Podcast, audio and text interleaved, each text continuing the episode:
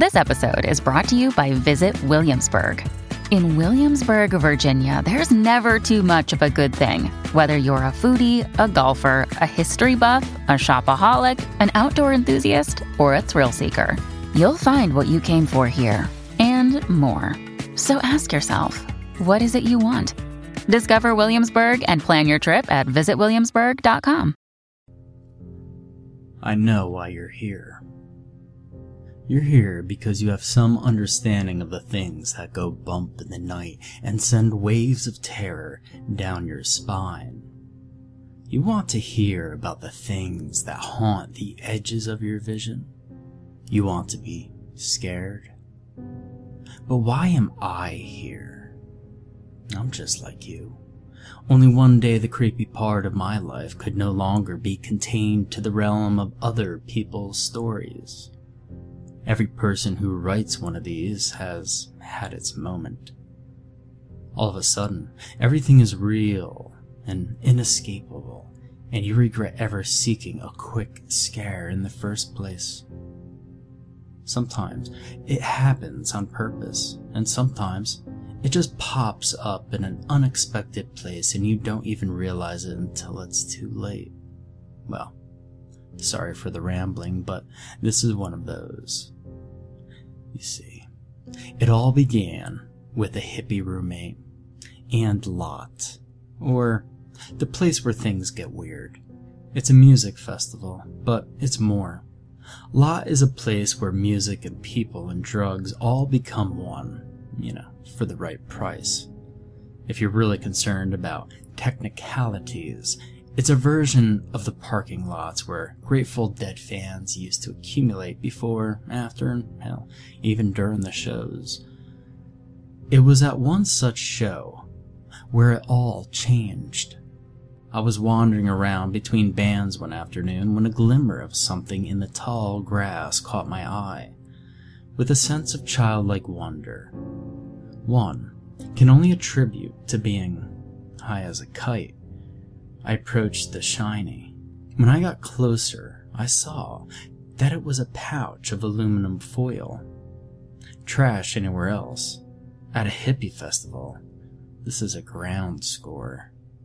Like a child on Christmas, I peeled open the little envelope to expose a few small squares of paper. Each of the squares was different.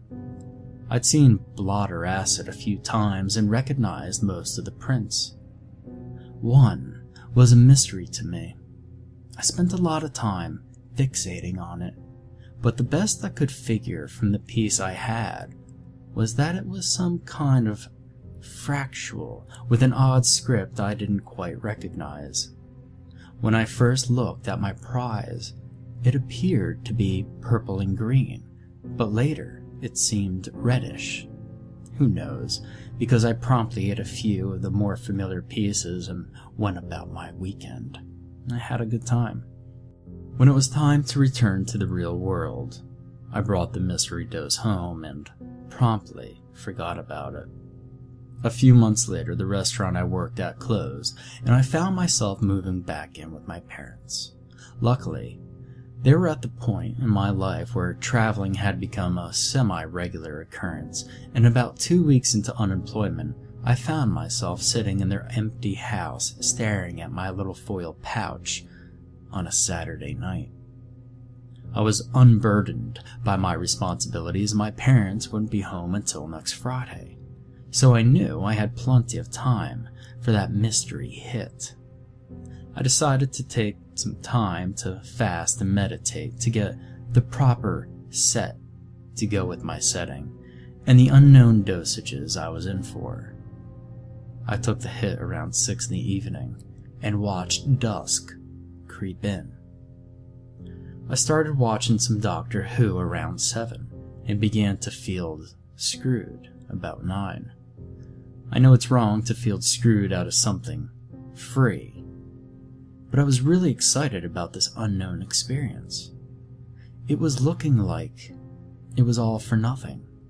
By 10:30, I had retired to my normal evening pastime of browsing Reddit NoSleep and assorted creepypasta archives while making sarcastic and skeptical comments.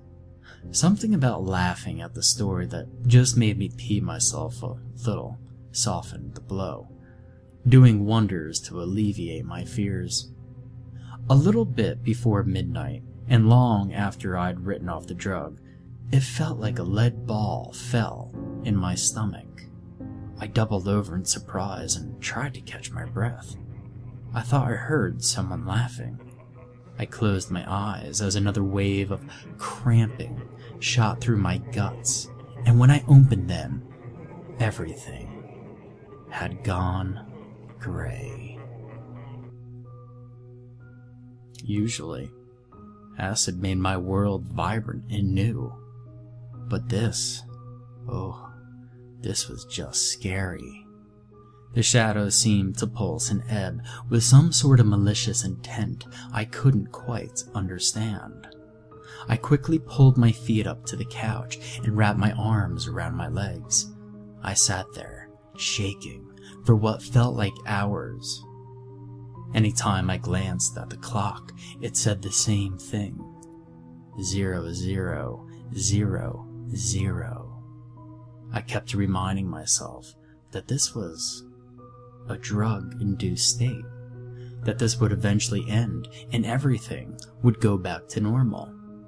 It's the hardest thing to believe when you begin to lose yourself, and the overwhelming despair that threatened to drown me was making my situation even more difficult. The shadows seemed tangible as they ebbed toward my upholstered sanctuary, and I knew dread.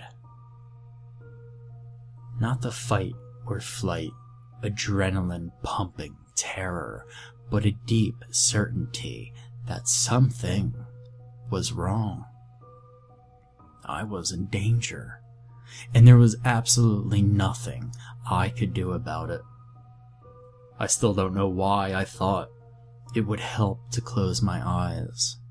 Tortured faces, distorted in agony, screamed behind my eyelids. I only saw their faces, so I was left to imagine the cause of their misery. As soon as their eyes began to cloud over to embrace death as their final relief, they would be replaced by a new victim and screaming. I didn't understand how I could have missed that screaming before. It seemed to be surrounding me. It sounded off, though, like some demented sound editor chose only the peak moments of anguish from thousands of screams and blended them together in an unending loop of the most brutal and unnerving compilation of human suffering.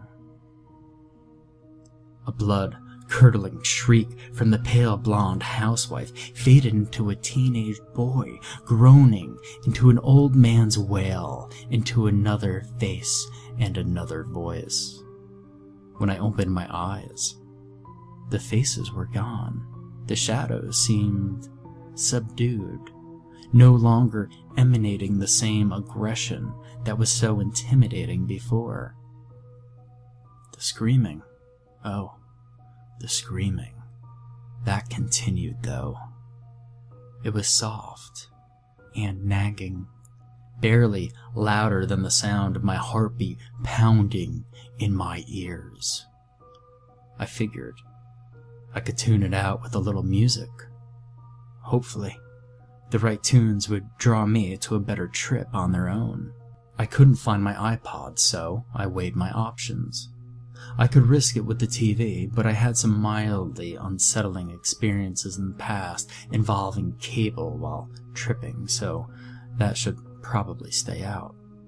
The entire CD collection in my mom's 50 disc changer was hair metal, country, and adult contemporary. Computers with their screens and mouses and keyboards are just too hard for one in my condition. So, time to fall back on vinyl. I'm going to interject here things I wish I would have remembered before getting my heart set on some Beatles. The first thing is that the record player was located in a spare bedroom on the far end of my basement.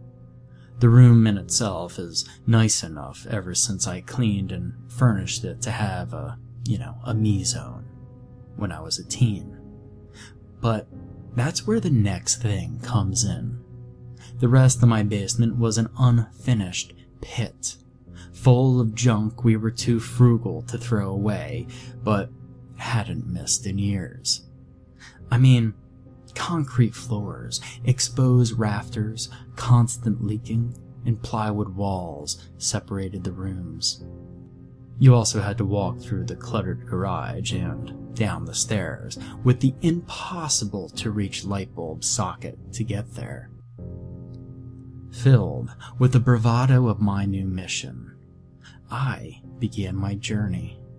The trek went smoothly enough through the well lit garage, but the stairs were menacing even when sober. When the bulb that lit the stairwell burnt out, replacing it involved a precarious arrangement involving balancing our ladder about two thirds of the way up the stairs. All I'm going to say is, this bulb was seldom replaced. With the unlit basement waiting at the bottom, the pool of garage light seemed powerless against the shadows. As I began the long descent, I watched as the amorphous tentacles of darkness crawled up the pale wall past me. It was surrounding me. I didn't brace myself with the handrail for fear this thing hiding in the dim corners of my world might touch me. I jumped and tripped down the last couple of stairs and stumbled through the basement door. I could have sworn I heard my name in the screaming. At this volume, the screams were almost like a song. They were still as gut wrenchingly brutal as ever, but now that it wasn't as overwhelming, I could hear how the rise and fall and changes in tone between the screams meshed together to resemble something like the slow, drawn out chanting of monks. Maybe my mind was just looking for patterns, trying to make sense of this chaos any way it could. I felt around the wall for the light switch I knew had always been there. I knew this basement well, but for some reason, I couldn't find the switch. The darkness seemed to throb while I continued my search in vain. My only option was to sprint to the corner where the next light switch was. For some reason, I didn't want to show weakness in the shadows that were threatening my sanity. If not, my very existence. That and my fear of physical contact with the shadows kept me from safely feeling my way along the wall like a sane person. I darted to the point where I thought the corner was and reached for the light to my left. And there was nothing. No wall, and certainly no instant safety brought on by a welcomed pool of light. I ran blindly, now certain that this was not a safe place to be. I couldn't see the light from the garage where I had come in, and I began to panic. I thundered through another door and finally found the light switch I'd been searching so desperately for. Somehow, I had found my way to my room, my sanctuary, and there was light. The light was so welcome at first I didn't miss color.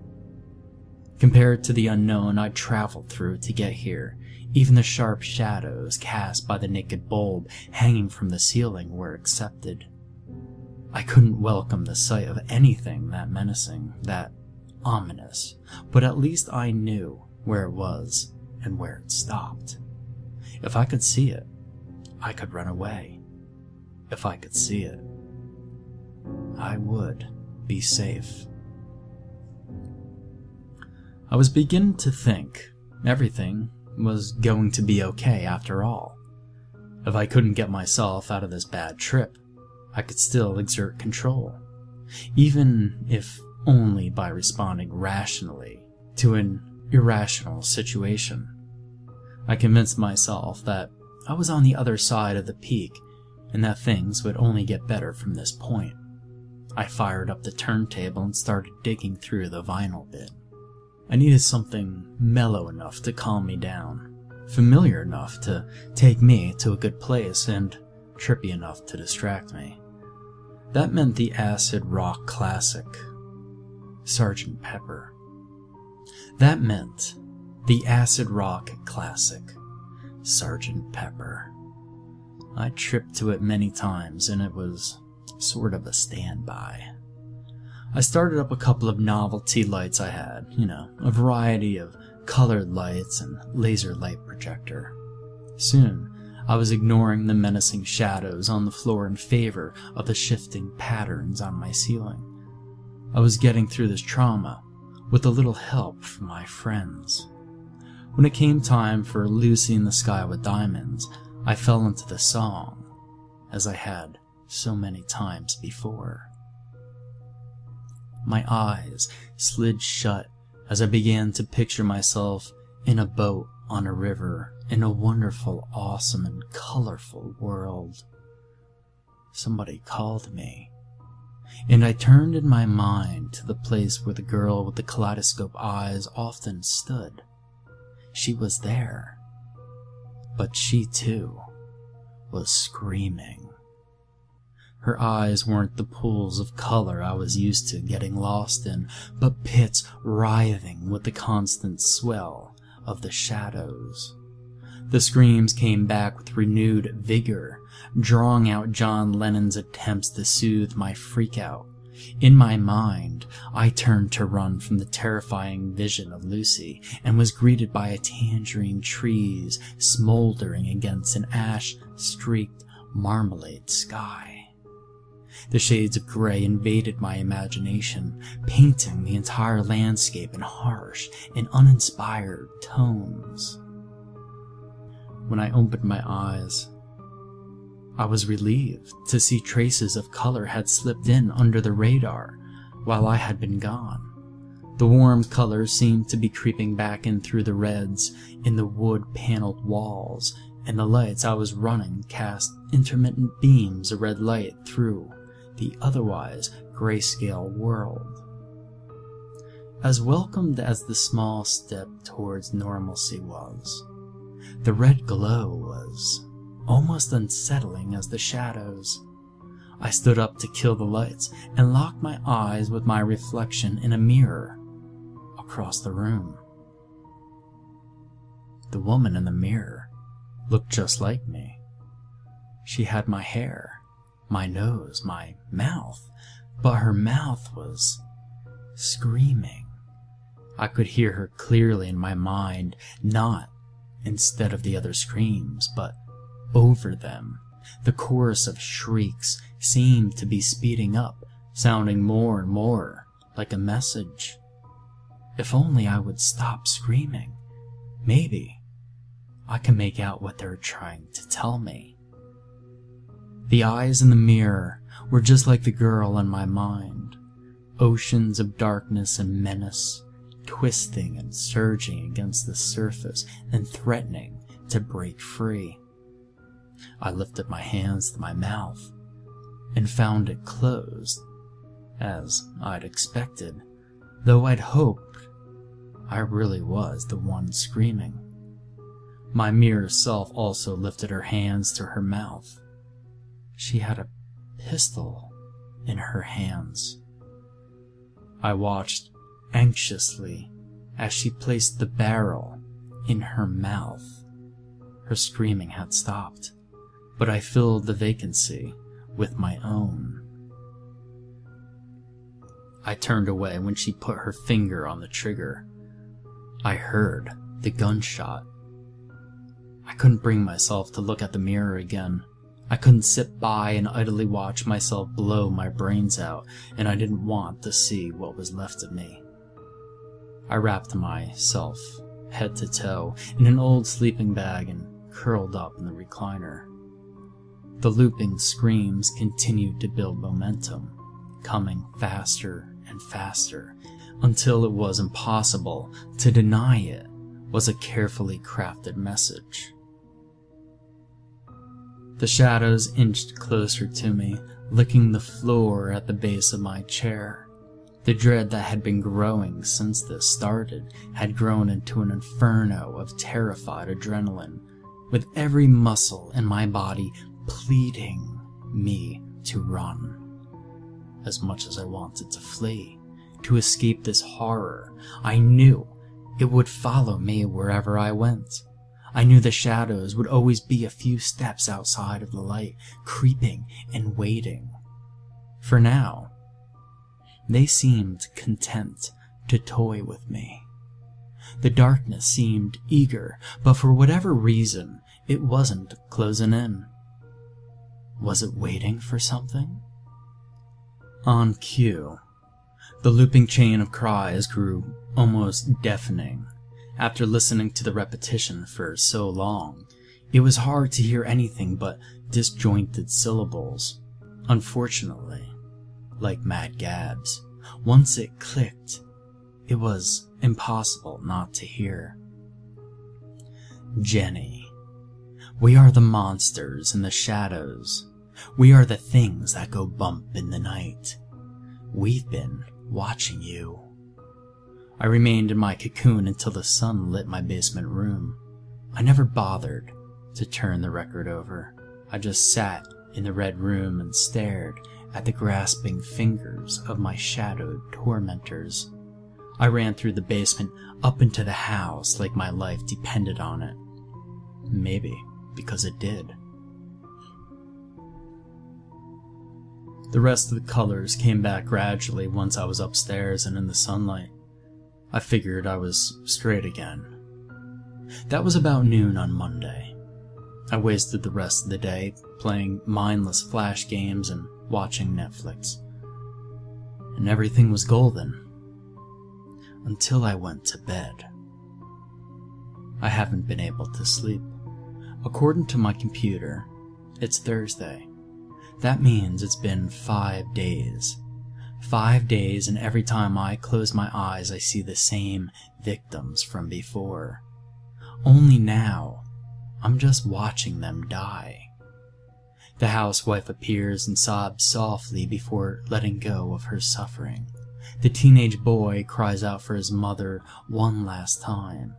The old man chokes mid scream and twitches silently for a few moments. The screams have stopped. I actually haven't heard them at all since I deciphered the message. That's all they needed to say to me. I never thought I'd say this, but I wish they'd come back. I wish they would tell me what they want from me. The silence is deafening. I keep catching glimpses of myself in the mirror. I can't bring myself to look directly at it. I'm terrified that's their last message for me. They wanted me to see it the first time, but I ignored them. They're telling me what I have to do. They're showing me the way out. My parents will be home tomorrow. I only have to make it one more night, and mommy and daddy will be here to make it safe and warm. I made sure to turn all the lights on in the house well before dusk. But that doesn't keep them away entirely. There will always be another dark corner and another void behind the couch or under the bed. They always find a place to creep in, and they are constantly reaching just a little further into the light than they should. The light in the kitchen just flickered out. Only an extremely paranoid person would say this is anything more than chance. Then again, the bathroom down the hall just went dark. There are things that reside in the dark corners of our world. They are very real. and they don't like to be mocked.